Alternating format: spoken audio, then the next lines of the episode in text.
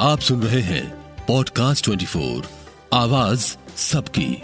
सुनिए डीजीपी पंजाब वीरेश कुमार भावरा ने Sidhu Moosewala murder case के बारे में क्या कहा। ये जो इंसिडेंट है ये एक इंटर गैंग राइवलरी का केस लगता है। लॉरेंस विश्नोई गैंग का इसमें हाथ है। नमस्कार। मेरा नाम है विमल कौशिक। अपराध जगत की खबरों पर नज़र रखता हूँ। शुभदीप उर्फ़ सिद्धू मूसेवाला, पंजाब का तेज़ी से उभरता हुआ सितारा, जिसने चंद सालों में ही म्यूज़िक इंडस्ट्री में अपनी धाक जमा ली, लेकिन इस सितारे को किसी की नज़र लग गई। नज़र लगी एक गैंगस्टर की, gangster Lawrence Bishnoi. Gangster of Delhi में आज बात लॉरेंस बिश्नोई की। लॉरेंस बिश्नोई ये नाम आज हर किसी की ज़ुबान पर है। हर कोई जानना चाहता है कि आखिर सिद्धू मूसेवाले को मारने में जिस गैंग का नाम आया है, लॉरेंस बिश्नोई गैंग, आखिर लॉरेंस बिश्नोई है कौन? एक ऐसा गैंगस्टर जिसने महज 28 साल की उम्र में ही देश के पाँच बड़े राज्यों में अपनी दहशत जमा ली। लॉरेंस बिश्नोई फ़िलहाल दिल्ली के तिहाड़ जेल के हाई सिक्योरिटी वार्ड में मकोका के एक मामले में बंद है। हरियाणा पुलिस के सिपाही के घर में जन्म लेने वाले लॉरेंस बिश्नोई ने कॉलेज के दौरान ही अपराध जगत में एंट्री मारी थी। लेकिन आज वो एक ऐसा ड्रेडेड क्रिमिनल है, जिस पर दिल्ली, पंजाब, हरियाणा, राजस्थान और हिमाचल में 50 से ज़्यादा हत्या हत्या के प्रयास एक्सटॉर्शन और रॉबरी जैसे जघन्य मामले दर्ज हैं। साल 2009 में पंजाब यूनिवर्सिटी में दाखिला लेने वाले लॉरेंस को उसके दोस्त संकट मोचन भी कहकर बुलाते हैं। संकट मोचन इसलिए कि वो हनुमान जी का बहुत बड़ा भक्त है। यहाँ तक कि उसने अपने एक हाथ पर हनुमान जी का टैटू भी गुदवा रखा है। यूनिवर्सिटी में दाखिले के बाद वो छात्र संगठन student organisation of Punjab university यानी सोपू से जुड़ गया। पंजाब यूनिवर्सिटी में उस वक्त दो संगठन सबसे ज़्यादा सक्रिय थे। एक सोपू, जिससे कि लॉरेंस बिश्नोई जुड़ा था, जबकि दूसरा पोसू। पोसू यानी पंजाब यूनिवर्सिटी स्टूडेंट यूनियन इन दोनों संगठनों में बहुत ही खींचतान रहती थी। यूनिवर्सिटी यूनियन पर कब्जे को लेकर एक बार तो बात इतनी बढ़ गई। दोनों ही संगठनों की तरफ़ से जमकर गोलियाँ चलाई गई। इसके बाद लॉरेंस अपने कई साथियों सहित जेल गया। यहाँ तक लॉरेंस की ज़िंदगी एक आम युवा की तरह चल रही थी, जिसमें आम तौर पर गुस्से में आकर युवा कोई गलत कदम उठा लेते हैं। लेकिन जेल जाने के दौरान लॉरेंस के साथ एक ऐसी घटना हुई, जिसने उसकी पूरी ज़िंदगी को बदल कर रख दिया। अपनी स्कूलिंग के दौरान ही लॉरेंस एक लड़की को बहुत चाहता था।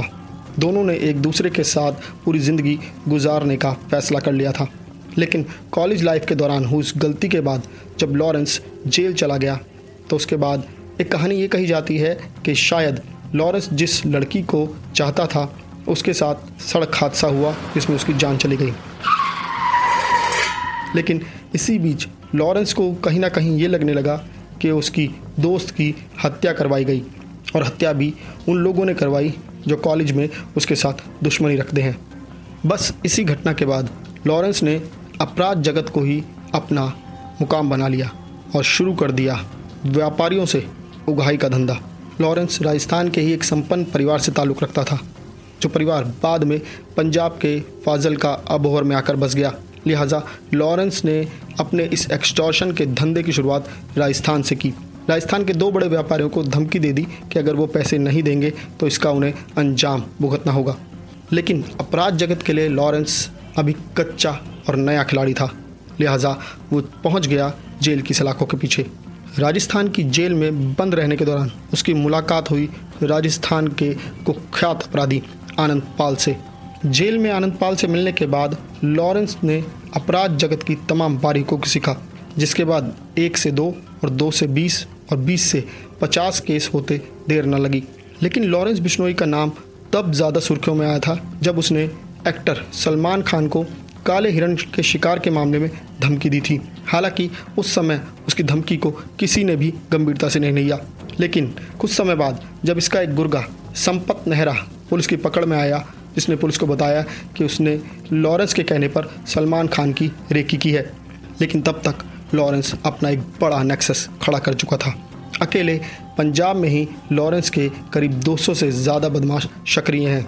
इसके अलावा अगर इन पाँच राज्यों की बात करें तो 700 से ज़्यादा बदमाश इस वक्त लॉरेंस के एक इशारे पर किसी भी हरकत को करने के लिए हर समय तैयार रहते हैं। कनाडा में बैठकर जिस लॉरेंस बिश्नोई ने शुभदीप उर्फ़ सिद्धू मूसेवाला को मारने की ज़िम्मेदारी ली है, वो गोल्डी बरार लॉरेंस बिश्नोई के साथ कॉलेज के दिनों से ही जुड़ा हुआ है।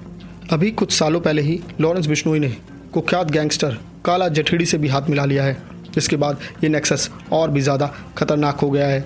हालाँकि पुलिस लगातार लॉरेंस बिश्नोई और उस जैसे तमाम ड्रेडेड क्रिमिनल्स पर लगातार शिकंजा कस रही है, लेकिन जिस तरीके से शुभदीप उर्फ़ सिद्धू मूसेवाला की हत्या की गई, उसने पुलिस के लिए एक गंभीर चुनौती खड़ी कर दी है। पॉडकास्ट 24 में आज बस इतना ही। हम मिलेंगे अगली कहानी में किसी नए गैंगस्टर की खूनी दास्ता के साथ। नमस्कार पॉडकास्ट 24 आवाज़ सबकी।